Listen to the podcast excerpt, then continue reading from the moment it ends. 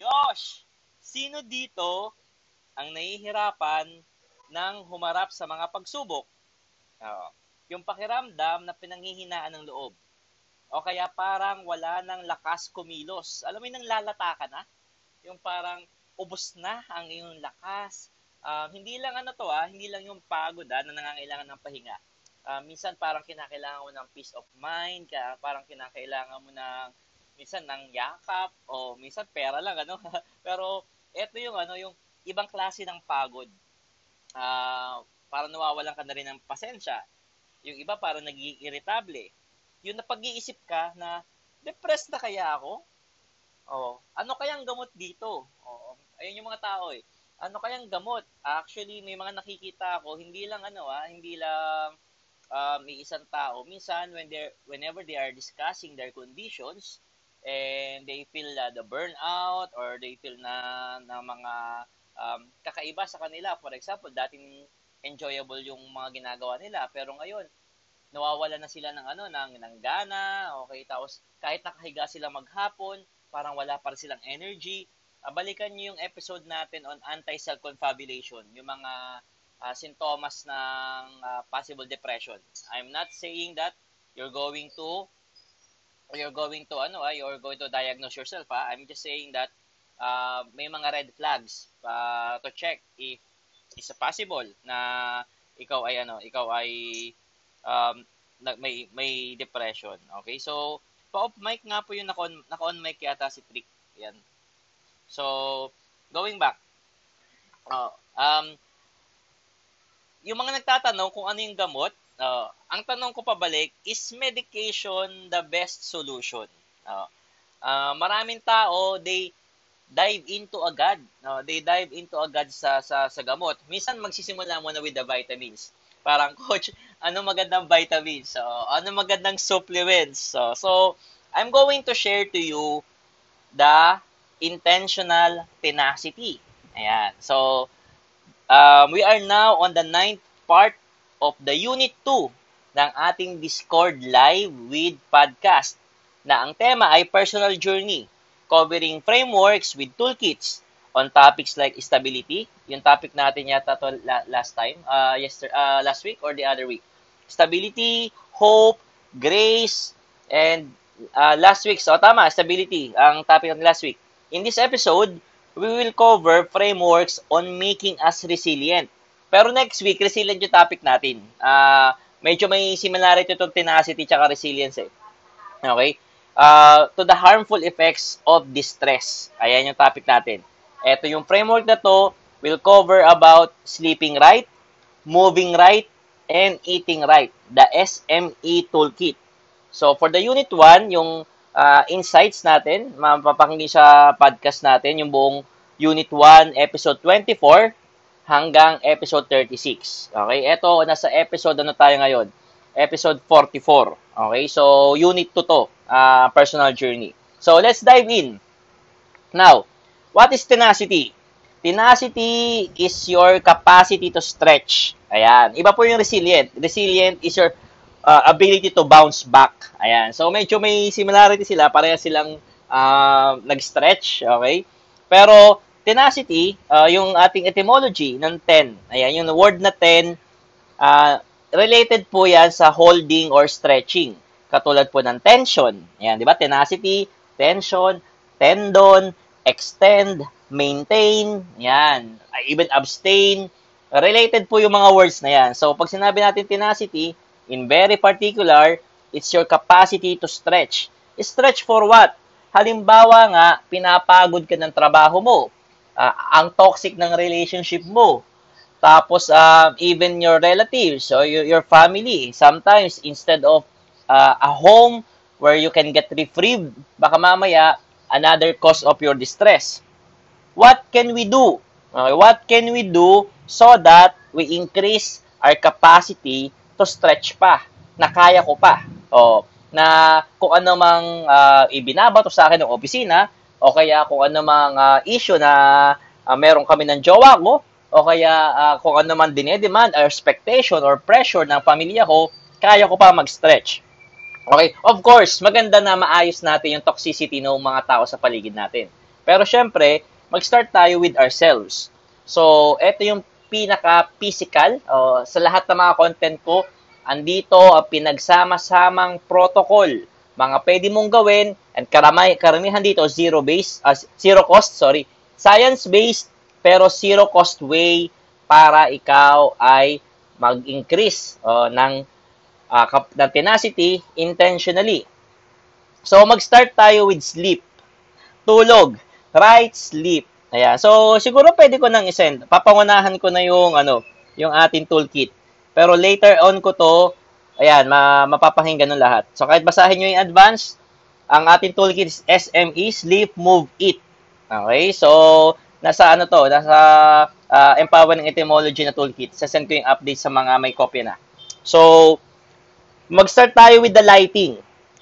Ang daming tao, hindi lang nako-consider how much light affects sleep. Oh. Ang ano po, ang sleep, ang ating hormone ng ano ng um, stress, ang hormone po natin ng stress is cortisol.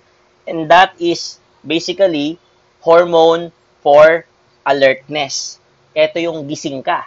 So pagka mataas po ang stress mo, ibig sabihin mataas ang cortisol, ang nangyayari, uh, gising na gising ka o alertong alerto ka. So therefore, hindi ka makakatulog.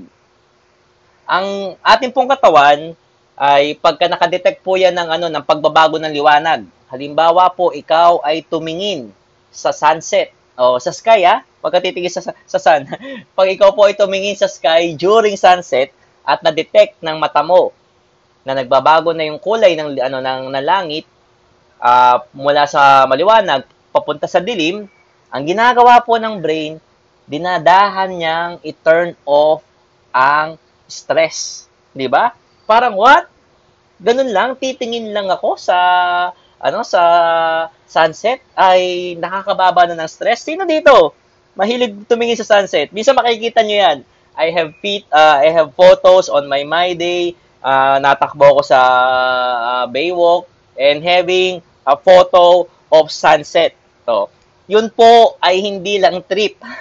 yun po ay hindi lang uh, pa-cute or yung mga mushy stuff o yung mga drama-rama, okay? Yun po ay very uh, scientific. Literally, at uh, dinadahan pong o marahang nire-reduce ng utak natin ang stress pag tayo po ay nakatingin sa pagbabago ng kulay ng langit from uh, from liwanag to dilim. Ngayon po, ang ano ang cortisol o yung stress hormone ng alertness, uh, very sensitive po yan sa liwanag. Pag gabi na, uh, alam na, na-detect na ng brain na it's nighttime, very sensitive po ang mata natin. Kaya marami pong tao na kahit tahimik yung paligid, natutulog sila, nakapikit sila, at may nagbukas ng ilaw, magigising sila. Okay? Light is very, uh, o during nighttime ha, light will trigger release of your stress. Oh, the the stress uh, called uh, yung cortisol nga. Oh. So, ingat po tayo sa level ng liwanag. Oh, mamasterin natin ang level ng liwanag pagdating ng gabi. Typically, kung ako mag-isa, baka 9.30 pa lang, naka-lights off na ako. It doesn't mean that matutulog na ako. Pero ang ginagawa ko, dina, uh, marahan ng pinapababa ko yung aking cortisol level. Ibig sabihin, intentional. Oh, sinadya, kinakailangan nang mag-reduce yung aking alertness para makatulog ako ng mga roughly 10.30 or bago mag alas 11, tulog ako. Okay?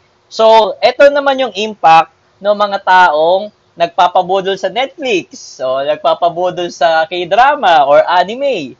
O, sasabihin na sa sarili na, manonood ako isang episode lang, pampatulog lang. O, anong mangyayari? Maliban do sa very exciting ang ano, ang palabas, bumabaha ng liwanag diretso sa mata mo. So, continuous ang production mo ng stress. So, tapos magtataka ka kung bakit lagi kang walang energy kinabukasan. No? Kung bakit hindi ka makapag-stretch. No? Kung bakit uh, depleted ang iyong ano, ang iyong reserves. So, Um, in mastering sleep, necessary po to master lighting. Kung kayo po ay may bata sa bahay, may anak, pamangkin, kapatid, na active na active pa hanggang ano hanggang alauna na madaling araw consider reducing the amount of light sa bahay. Oh kasi nga oh, ang effect niyan diretso po ang production ng cortisol. Imagine niyo po ang mga sinaunang tao ang liwanag lang po nila sa gabi ay starlight moonlight at campfire. Ganun lang po ang intensity ng tinotolerate na liwanag ng mga sinuon ng tao. Okay? O 10 minutes na pala, no? I will cover ano pa, uh, move and eat. Sige, go back tayo sa, uh, punta naman tayo sa temperature. Uh, uh, ang temperature, ay, o, kung wala ko pong ano, kung may kasama ka na mataas ang kanyang fear, ibig sabihin, hindi siya makatulog ng, ano, ng unsafe yung pakiramdam niya, so gusto niya maliwanag, eh, magsuot ka po ng, ano, ng mask, or magsuot ka na eye mask, uh, para, ano, para ma-increase mo yung, yung lighting. Okay? So, ayan. Uh, going back, um, temperature naman. Mastering your temperature. Mahirap matulog pag mainit. Okay? Ayaw ni, ano, ayaw ng body natin. Oh, ang hirap matulog pag brown out. Sino dito nakakatulog ng brown out? Oh, uh, ang iniisip ng katawan natin, kinakailangan natin ng ilang degrees of temperature below our body temperature. So, kung ano, kung uh, ikaw po ay naka-aircon, uh, pwede pong ano, maganda 'yon ha na malamig yung ano, yung environmental temperature. Pwede ka ring maligo sa ng, ng warm bath o ng warm shower uh, bago matulog. Ang ginagawa ng body mo dahil sa mainit na paliligo, uh, pinapalamig niya. O, nagkakaroon siya ng ano ng homeostasis. Pinapalamig niya yung core temperature mo and it will help you sleep uh, ano, um, ng, ng mas maaga. Ako, basta wag lang gagalaw. Hindi ko na sobrang lamig. Actually po, um, di ba syempre matutulog ka. Tapos babalutin, pag malamig, babalutin mo yung katawan mo ng kumot or ng comforter. Walang problema po yon kung nakatulog kayo ng nakakumot. Ang mangyayari, um, pagka in the middle of your sleep, pag nangailangan kayo ng adjustment ng ano ng pagtulog, Kusa po yan. Unconsciously, ilalabas nyo yung paa nyo or yung palad. O, kasi ayun po yung pinakamabilis na paraan para ma-regulate ng katawan natin yung ating internal temperature. Pinapadaan sa palad, sa pisngi, tsaka sa paa. Kaya kung ikaw po ay nagme-medyas pag natutulog, it will help, uh, it will not, uh, it will reduce your capacity to regulate yung ano yung inyong body temperature kasi tinakpan mo yung isang paraan, yung outlet ng uh, ano ng heat exchange. So, nasa paa yun. Okay, so that's ano that's the, the temperature. Now, another thing, it will help you sleep better considering your food intake. Um, preferably, wala na pong kakainin 2 to 3 hours before your sleep. Okay? So, nangyayari kasi pagka uh, marami ka pong kinain, uh, iba yung ano, iba yung focus ng katawan natin. So, matinding energy ang ginagamit sa pagdi-digest. Tapos ang nangyayari, uh, sa halip na production tayo ng ano, production tayo ng mga uh, mga uh, growth hormone, production tayo ng pang ano pang repair ng katawan, ang nangyayari, nagka ano tayo, nag eh, high energy for ano for digestion. Uh, anong effect po nun? Siyempre, uh, it will create heat pagka ikaw nagda-digest. So, eventually, um, it will, ano, it will not help you go deep dive sa pagtulog. Okay? And lastly, uh, sa sleep, uh, one of the protocols that I, I would recommend is the NSDR. Ano yung NSDR? Pag ikaw po ay hindi nakatulog, halimbawa po, uh, napuyat ka, okay, at ikaw ay nasa graveyard shift, for example, o kaya meron kang, meron kang project, kung, may, kung hindi mo talaga maiwasan magpuyat, ang ano, ang recommendation is non-sleep, hindi tulog, deep rest, malalim na pahinga. Okay, non-sleep, deep rest. So ako po, ginagawa ko po 'yan every Tuesday, Wednesday regularly, uh, ah, 12 ano, 12 o'clock. Ayan. Uh, ibig sabihin, nandun ako sa meron akong consultancy dito sa may MOA. So may classroom ako doon, pero online class. Pagka lunch break, 'yan. Ako po ay nag 15 to 20 minute NSDR, oh, non-sleep deep rest. You can do it uh, by meditation, Ako, ginagamit ko po Yoga Nidra, kung saan may script. Uh, pinapalo ko lang yung script. Sinasabi ng script. For example, ha, gagawin ko. Ganito yung ano niya, yung mapapakinggan nyo. Hanapin nyo sa ano, sa uh, YouTube or Spotify, uh, Yoga Nidra or NSDR. Bibigyan niya kayo ng instruction kung saan kayo magpo-focus na body part na i-release nyo yung tension. Okay, ganito siya. For example lang ha, imagine the back of your ears relaxing. Release tension. Now, we will move on to the jaw. Unclench your jaw. Release tension. So, ganun siya. hindi po hindi po maganda yung aking ano, voice quality. So, hindi po ako uh, motivational speaker. So, ang point natin doon, mula sa daliri, daliri mo sa paa hanggang sa anit, o iisa-isahin ng ano ng narrator kung saan ka magko-concentrate na ire-relax mo. Ang nakita nila, naglalabas ang katawan natin ng growth hormone and it repair yung mga sinisira ng distress. So, napakalaking role ang ginagawa ng sleep or kung hindi sleep, ng alternative sa sleep, yung NSDR, in order for you to increase your capacity to stretch. No. Nakakayanin mo pa. Uh, isa po sa ano sa major na ano na uh, symptoms ng uh, depression is baliktad po sila.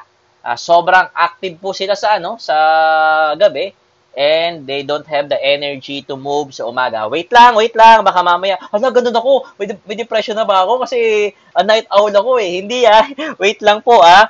Okay, hindi ko sinasabi na, oh, okay mag-diagnose. Sinasabi ko lang, common denominator ng mga ano, na mga may depression is uh, yung brain nila na nag-overthink pa sa gabi, tapos sa umaga, they, do, they, they lack the, the energy. Yes po, Clarissa, yung body scan is uh, similar Uh, similar po sa ano sa sa Yoga Nidra. The the main difference ng body scan is yung body scan kaya mong gawin ng walang narration. Kumbaga, kung kabisado mo na, pwede mong gawin on your own. Yung ano, yung uh, yung NSDR na Yoga Nidra, uh, when you play the narration, sometimes uh, iba yung ano, iba yung babae na na style na uh, kung, kung ano uunahin yung part. So, minsan may excitement doon kasi ano kaya yung style nitong ano nito, nitong narrator na to. So, pwede kang ano hindi magsawa. Oh, kasi baka minsan kasi pagkabisado mo na na on your own, uh, hindi na ganun ka-effective. For you ah, uh, some people might be effective for them. Okay, pero ako talaga malikot kasi yung utak ko kaya nag ano ko na uh, hihingi ako ng support sa mga magagaling na nagna-narrate uh, in order to release tension sa each body part. Okay? Now, punta tayo sa move. Okay?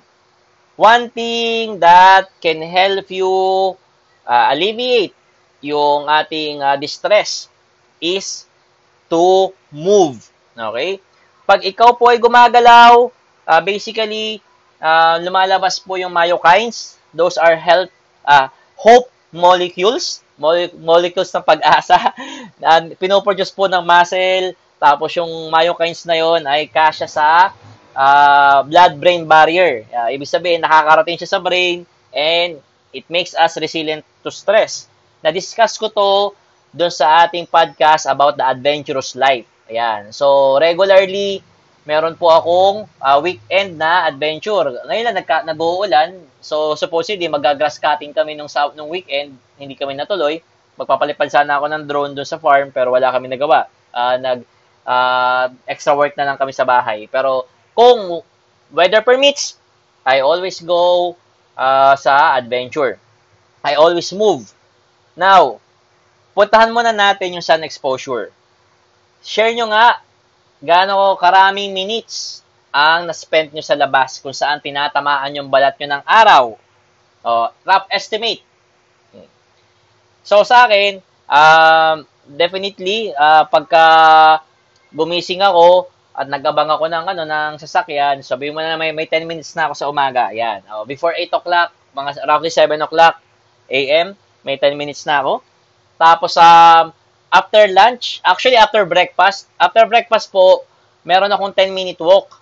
And nagwo-walk po ako papalabas ng building. So I get another 10 minutes of sun ano, uh, sun exposure. Okay, then after lunch, um, uh, mag, during lunch break, mag, ano muna ako, NSDR muna ako. Then, pag nag-lunch ako ng ano, 15 to 20 minutes, meron pa rin ako 10 minutes na walk. So, uh, marami ako sa exposure. Actually, pag pa-sunset, kung hindi naman umuulan, nilalakad ko po pa uwi mula MOA hanggang Quirino. O, that's roughly 57 minutes of walking. No, 52 to 57. Pag diniretso ko, ha, pero marami pa akong iniikutan eh. Kaya, ang inaabot ako sa kalahating oras sa paglalakad. Okay? Ah, di rin ako makatulog pag sobrang busog, sabi ni Coach Jeriel. O, pero kayo, roughly, ilang minutes ang inyong sun exposure?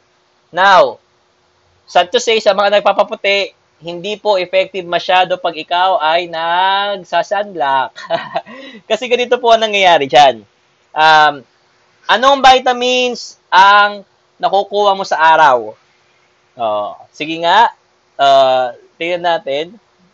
At, at, if I remember it right, Clarissa is ano eh, is nasa medical field or nasa science field, di ba? O, anong vitamins daw nakukuha sa araw?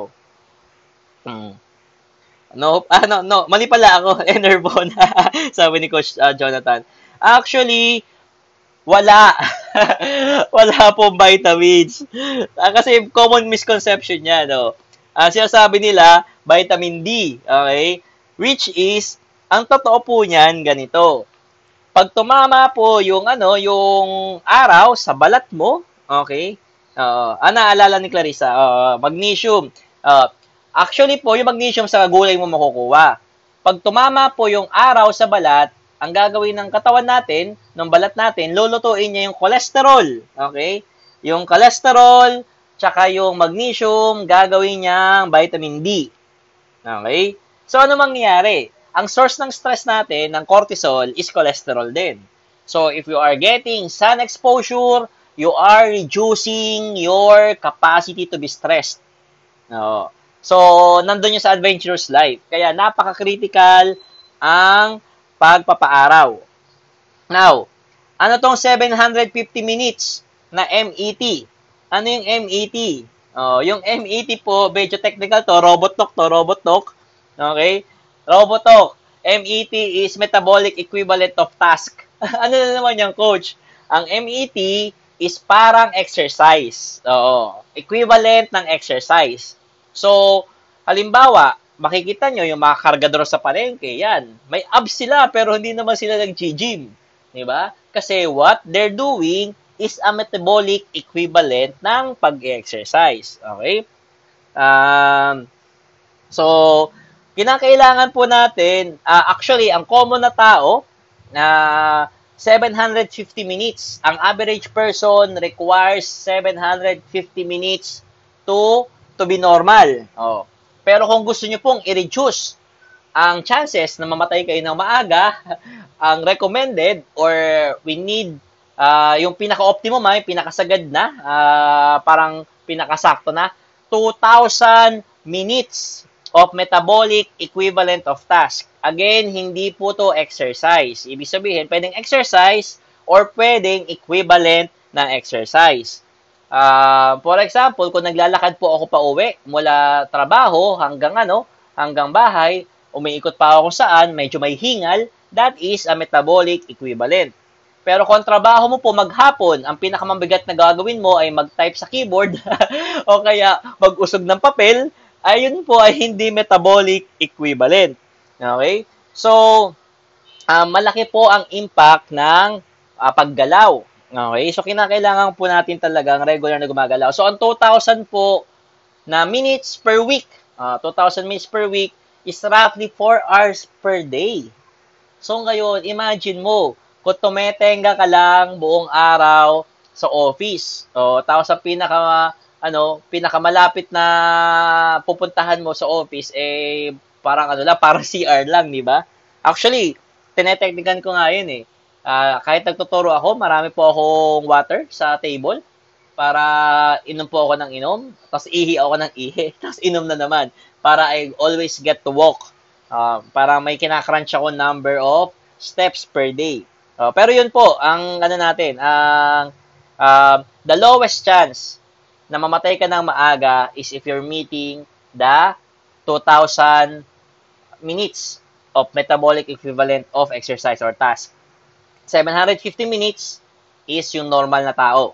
Okay? So, pag, pag mas maraming ginagawa mo doon, mas bumababa yung chance mamatay ka na maaga. Now, punta naman tayo sa breath work. Ano po yung breath work?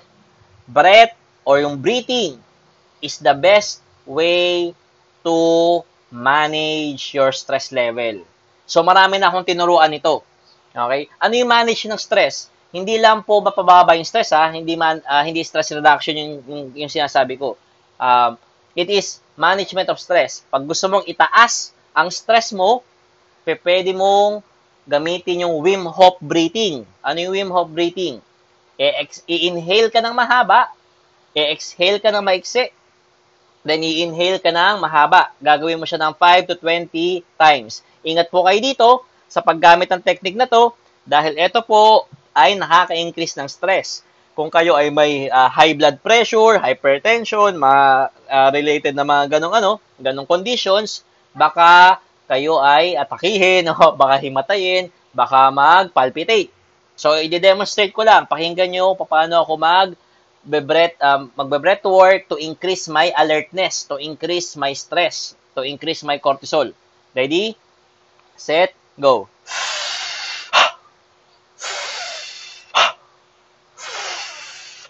Ayan. So, gagawin niyo po yun 5 to 20 times. Tuwing kailan ko to ginagawa? Ginagawa ko po to pagkatapos mag-aral. Bakit? Kasi po, pag in-stress mo yung sarili mo, tumatalas yung memory. Ang nangyayari, uh, tineteknikan ko, hindi po ako medical uh, personnel, pero sa dami ng mga inaaral, eh, kinakailangan ko ng additional support so, in order to heighten my, ano, my memory. So, tineteknikan ko siya. Okay? Now, yung kabaliktaran naman, ang gagawin nyo kung gusto nyo magbaba ng stress. Okay? Itong breath work. Um, sino dito yung marunong humagulgol? Uh, kailan kayo huling humagulgol? Alam niyo ba yung hagulgol? Lahat po ng bata ay marunong humagulgol. Okay? Parang ganito siya.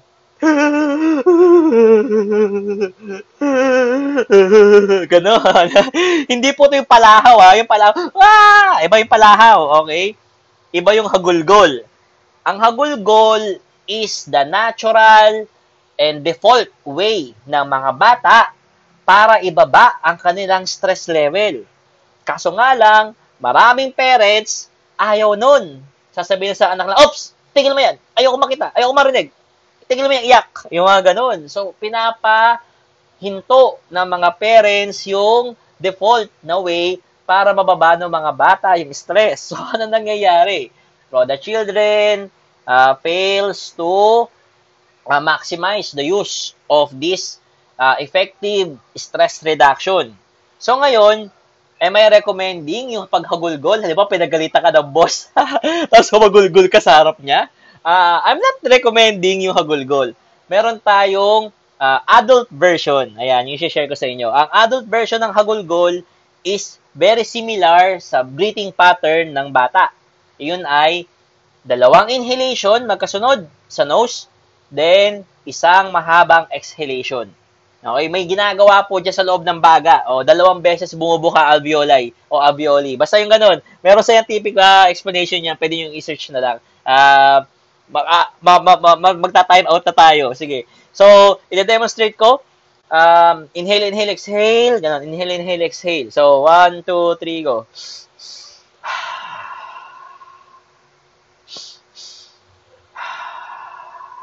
Yun, ganun. So, again, ingat po kayo sa paggamit ng mga protocols. Baka mamaya, gayahin nyo yung isang kliyente ko. Ginawa niya ang, uh, ang tawag dito is physiological sigh. Uh, ito yung uh, technical term. Ginawa niya habang nagda-drive. Anong effect? Pag masyadong bumaba ang stress mo, anong mangyayari? Aantokin ka. 'di ba? Ang stress nga ay kabaliktaran ng sleep. So, pag mataas ang stress, di ka makakatulog. Pag ibinaba mo yung stress, aantokin ka. So, pag nag-zero stress mo, tulog. So, ginawa niya habang nagda-drive, napapikit siya, munti ka siyang makatulog habang nagda-drive. So, nag-park siya sa may gilid ng highway, tapos ginamit niya yung windhoek, which is uh, mahabang inhalation, short exhalation. Saka siya nag-message sa akin. Sabi niya, Coach, walang hiya yung technique mo ng breathing. Munti ka na ko aksidente dahil makakatulog ako sa pagdadrive. Itago po natin siya sa pangalang Robin Coach. Uh, Kev.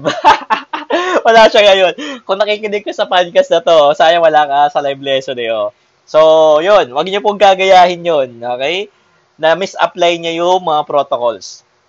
And last na protocol natin sa move is kung hindi kayo uh, ma- makaka-access ng sex, so, pwede namang sports. Bakit po? Ano po ginagawa nun? Uh, whenever you're observing sex, uh, watching sex, tumataas yung testosterone natin ng 40%. And whenever you are engaging in sex, o kahit na all by myself, masturbation, uh, paanto ha, uh, sa mga bata na nakikinig, uh, be, be very mindful sa may mga side effects to, syempre. Ang nangyayari, tumataas din yung testo- testosterone natin 80% whenever we are engaging in sex. Okay? So ngayon, uh, ano po yung nangyayari pagka tumataas yung testosterone? Testosterone po, ang pinanggagalingan niyan ay cholesterol din. So, pag kinonvert mo yung cholesterol mo into testosterone, ano mangyayari? I-reduce mo yung stress potential. Okay? So, ngayon, Uh, bakit related yung sports?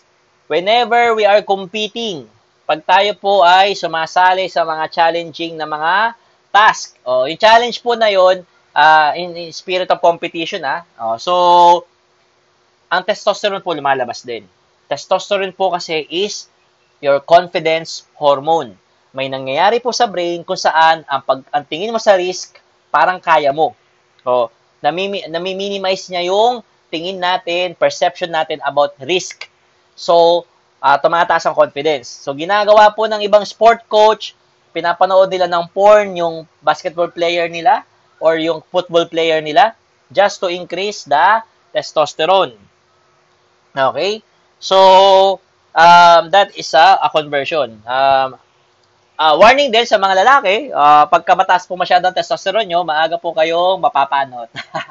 so, ingat po kayo sa paggamit nito. Oh, yes, you are healthy because you're reducing your stress but you're also hairless. So, kay, kayo na ang bahalang tumimpla. Okay? Next, last na. Oh, lumampas na tayo ng 2 minutes pero sige, last na po tayo. Puntahan natin yung eat. Okay? Yung eating. Ang basic ng ating intentional na tenacity o increase natin capacity natin to stretch. Secured ba ang iyong pagkain? No. I will recommend dalawa. No, uh, marami pong pagkain na healthy ah. Uh, please don't get me wrong na ang ating podcast ngayon is very ano ah, very comprehensive. Hindi po to full, hindi po to kompleto. It's only uh, what can I fit in a 30 minute na podcast. Okay? Dalawang araw ko po itong tinuturo sa mga uh, kliyente ko, sa mga consultancy ko, uh, every ano every week. Every week I, I am fully uh, rented na. Oh, inarkila na ako for ano for ilang years pa. Di pa naman ako nag-quit. So tinuturo ko to sa mga employees ng isang company. And marami sila talaga pinapadala. So dalawang araw 'yun. Eh ko-cover ko lang ng 30 minutes to. Kasi lampas na nga, di ba? Going back, Um, dalawa yung re-recommend ko, seafood. Okay? Actually, yes, uh, nagpadala si Coach TG na picture na may, ano, may, may hairless. Makikita mo yung mga action star. Sila Jason Statham, sila The Rock. Okay? Uh, marami. Kung hindi po sila hairless, uh, meron po silang ginagawa. Yung nasa ano? Uh, bagong James Bond, di ba? So, high testosterone uh, will ano will really result to ano to uh, hair loss. Anyway, going back, For eating, I will highly recommend seafood. Okay? Uh, kung hindi seafood, yung alternative mo, fish oil. Ang i-check mo po dyan yung EPA. Hindi po lahat ng uh, pagkain may EPA or may omega-3 na galing sa seafood. Iba po omega-3 ng uh, karne, tsaka omega-3 ng uh, gulay, tsaka omega-3 ng seafood. Okay? Particularly, the EPA is ibang ginagawa sa brain. Mayroon sila experiment kung saan dalawang grupo ng mga tao parehas sa depressed. Yung isang grupo, pinainom nila ng fluoxetine or Prozac antidepressant, and kalahating grupo, pinainom po nila ng uh, fish oil na merong EPA of 2 grams or 2,000 milligrams. After 6 weeks, parehas po nawala ng sintomas ng depression. Ibig sabihin, ganun ka-effective ang uh, fish oil uh, to minimize or reduce or even remove, tanggalin yung sintomas ng depression. So, uh, very critical. Ngayon, ako, hindi po ako nagsusupplement, hindi po ako nagbabitamins, so I do whole food.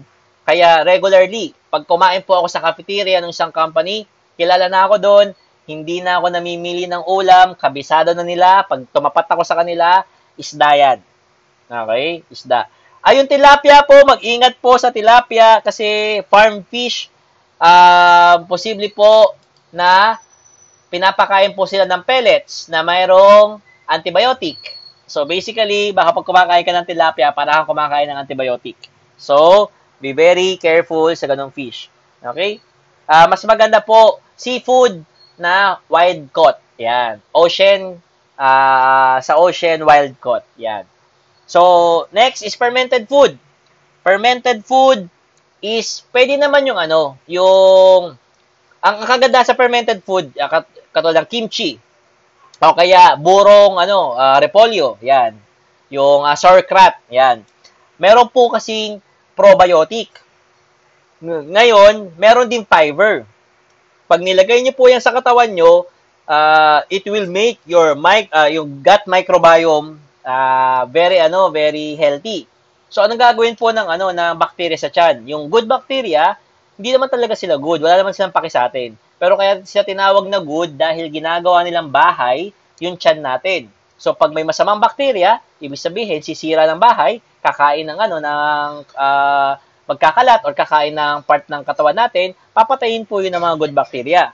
Tapos, uh, pagka masyadong acidic, yung tiyan natin, i-reduce nila, oh, ano na ng alkaline. Pagka masyado namang ano, less yung acid, tutulungan nila mag-produce ng bile. So, very ano, very critical po yung ano, yung uh, fermented food. To the point kung saan uh, experiment, mga taong depressed, kalahati pinapainom ng uh, antidepressant and kalahati pinapakain ng 2 servings ng kimchi and fermented food katulad nato, pwede nato, fermented food every day two servings. Uh, gano'ng kalaki isang serving? Uh, parang platito, isang platito. So, anong effect? Yun po ay pares sila nawalan si Thomas ng depression. Ganon ka-importante yung good bacteria. Okay? So, meron ako isang ano, isang uh, uh, kinoconsult, uh, nagpapakonsult sa akin. Ayaw niya raw ng fermented food. Tapos sabi ko, meron pang isang paraan. Uh, narinig niyo na ba yung fecal transplant? Yung fecal transplant po, uh, isang experiment po yon kung saan sinalin po yung tae. Usapan tae ito ha, kung may kumakain. Uh, pardon, no?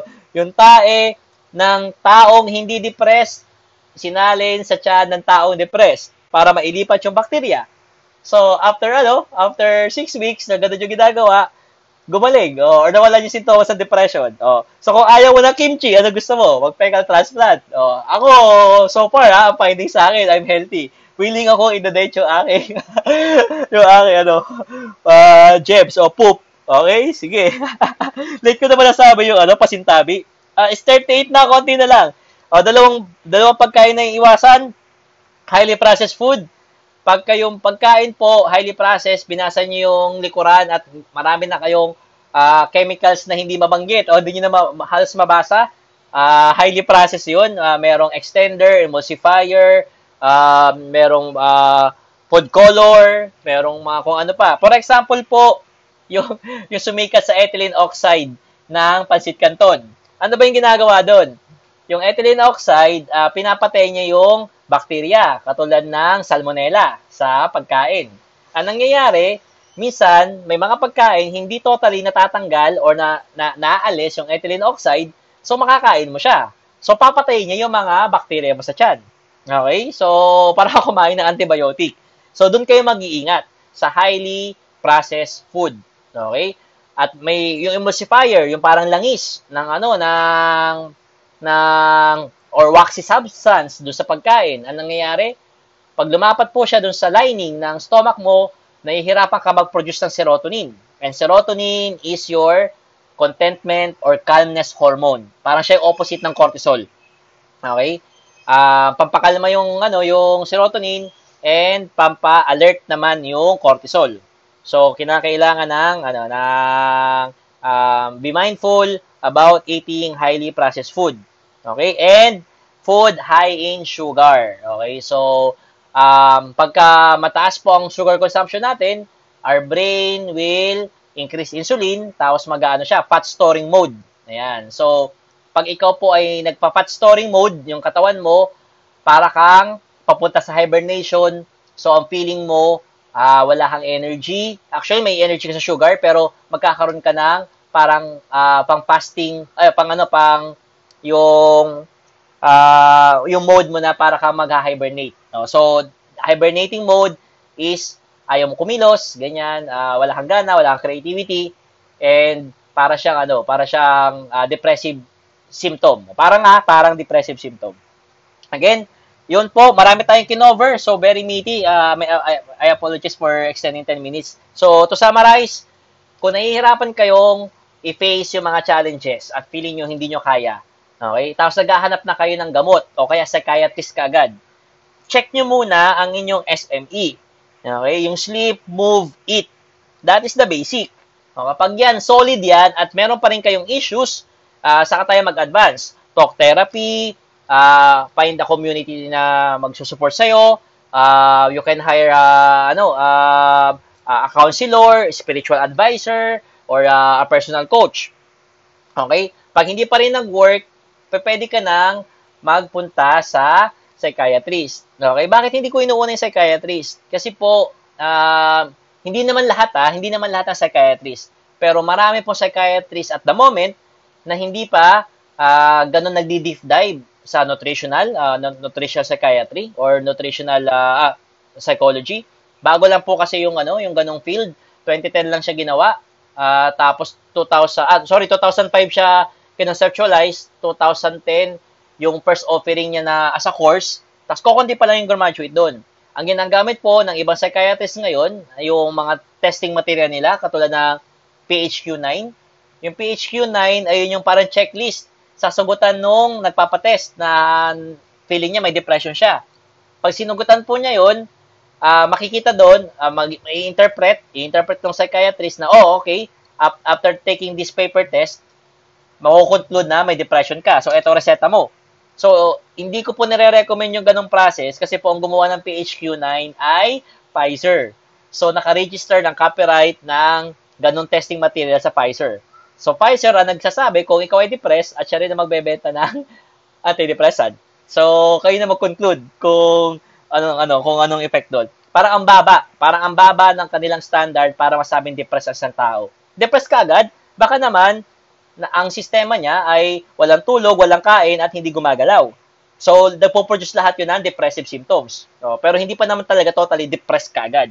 Okay? So, unahin muna natin yung SME bago tayo tumalon sa conclusion na, hala, baka depressed ako. Okay? So, story time, meron po akong isang ano, meron po akong isang client kung saan nagkamali po siya sa barko, nagtatrabaho po siya sa barko. Tapos ngayon, yung pagkakamali niya, yung kanyang bulilyaso, hindi po enough para siya mapababa. No, hindi para hindi, hindi siya para ma-dismiss. Pero enough 'yon para ma-cancel yung kanyang promotion. And what happened to him ay kinain po siya ng uh, anti-self. Inaway niya yung sarili niya. Yung mga narrative na, tanga-tanga ko kasi, bakit ko ginawa yon mga ganyan. So, ano nangyari? Uh, apat na araw, wala siyang tulog, pang limang araw, naririnig na ng mga crew na kinakausap niya yung sarili niya, tapos nag-ano na siya sa, nagiging ano na siya, parang aggressive sa barko, So pinababa siya not because of ano, not because of um, yung mali niya, yung yung kanyang bolilyaso. Pinababa siya because of mental breakdown. Pagdating niya sa Pilipinas, yun, ang nangyari is nag-seek siya ng support sa akin, tapos winork out namin yung protocols. To, yung protocols ng SME. When he was taking yung ano, yung kanyang fish oils uh, on the fourth week, Nagpaalam siya sa psychiatrist niya, sabi niya, Dok, pwede na ba ako maghinto ng antidepressant? Sabi ng doktor, bakit? Kasi po, nakakatulog na po ako ng maayos. Tapos sabi ng doktor, ano nangyari? Ah, kasi po, na, nasa working plan namin ng coach ko na um, I can also take uh, supplements ng ano, ng, ng uh, fish oil. So, ang effect, yun, nakakatulog siya na maayos. So, sabi ng doktor, oh, tama naman yan. Sabi ng ano niya, ah, again, ganun po yung magandang partnership. Kung meron kang psychiatrist, meron kang psychologist, tapos meron kang coach, i-consult mo pa rin sa doktor mo yung mga wino-workout na protocols nyo ng, ano, na, ng coach mo. Okay? Complementary po ang coach sa psychiatrist and psychologist. Hindi po kami magkalaban. Tapos sabi ng psychiatrist niya, oh, okay naman yan. Sabi niya, tuloy mo lang yan. Pero tapusin natin itong medication mo hanggang December kasi ang ano, ang December ay uh, season na yan na parang mag ano, mag i-exhibit ka or maglalabas ka ng parang depressive symptoms. So, ubusin lang natin yung gamot. Then, after that, we'll check. Then, pwede na. So, mag-off na siya sa, off na siya ng medication. Fast forward, I'm very proud. Nakikita ko, although hindi siya bumalik sa pagbabarko, nakikita ko na nagpa-progress siya sa kanyang alternative career. Tapos, uh, meron siyang, ano, meron siyang activity sa farm, naaarawan siya, uh, nag, ano siya, nagbubungkal siya ng lupa. So, yung movement niya, meron siya metabolic equivalent, yung mga ganyan. So, na, na, ano namin, na-covered namin yung buong SME and I'm so happy that he is, ano, he is a uh, very uh, functional and less na yung kanyang depressive symptoms. So, lastly, may share akong ano, uh, recent ko lang na-receive na sa aking former client. Sabi niya sa akin, um, share ko lang coach yung progress ko. Pinadala niya sa akin to August 24. Binigyan ako ng opportunity ng boss na humawak ng tatlong accounts. Nagka, nagka-problema man kami sa work pero di pa rin ako binitawan ng boss. Na-realize ko ang swerte ko sa mga naging boss ko. Looking back, akala ko wala nang bukas. Nax, sabi niya ganyan. ha ha ha, sabi niya. Yung naiinis ako kasi ang slow ng progress ko. Parang wala namang pinagbabago. Ibang-iba yung 2019 sa 2022. Ibang client to ha. Ito, client ko to nung way back pa. Oh, ngayon, nagre-report siya ng progress niya. Healing pa din ako, coach. Uh, di pa rin kami okay ng family, pero lagi pinapaalala sa akin ng mga kaibigan ko na I have to row my own boat. Na de, dan pilitin i-fix yung mga problema nila. There are still nightmares, takot pa rin ako matulog, pero pinagkaiba ngayon 2022, looking forward na ako magising sa umaga. Another journey of my healing. One step at a time. Oh. Laban lang, fighting, sabi niya ganyan. So nakakaano, nakakatuwa maka-receive ng mga mga um, reports ng ano. Nung una kasi tumatanggi talaga ako kumuha ng mga depression na ano, na cases eh. Pero it's very ano, it's very fulfilling na nakakatulong sa mga taong dyan yung pinanggagalingang case. So, basically, check natin, no, uh, anong support. Hindi mo kinakailangan ubusin yung lahat ng protocols ng SME. Pili ka lang. Pili ka muna. Okay? Concentrate on one habit, uh, something that you can uh, immediately execute, and something na may panalo agad tayo oh, to celebrate. Then, magdagdag hanggang sa makasanayan, hanggang sa makumpleto mo. Okay? If the mind fails, pagka hindi natin na naingatan yung utak natin, yung isip natin, if the mind fails, everything else follows. Okay? So, kung iniisip mo, mas priority yung work, kung iniisip mo, mas priority yung jowa, kung iniisip mo, mas priority yung sasabihin ng kapitbahay, check mo maigi. Baka mas priority naman na ikaw muna. Okay? Yung tamang tulog mo, yung tamang galaw mo, yung tamang kain mo. Okay? So, this is Master Coach Mix, your partner to live your life by design, by your own design and not by default. Thank you everyone for staying with me. See you again till next time. Bye-bye. Good night. Ayan. Sana yung aking stop.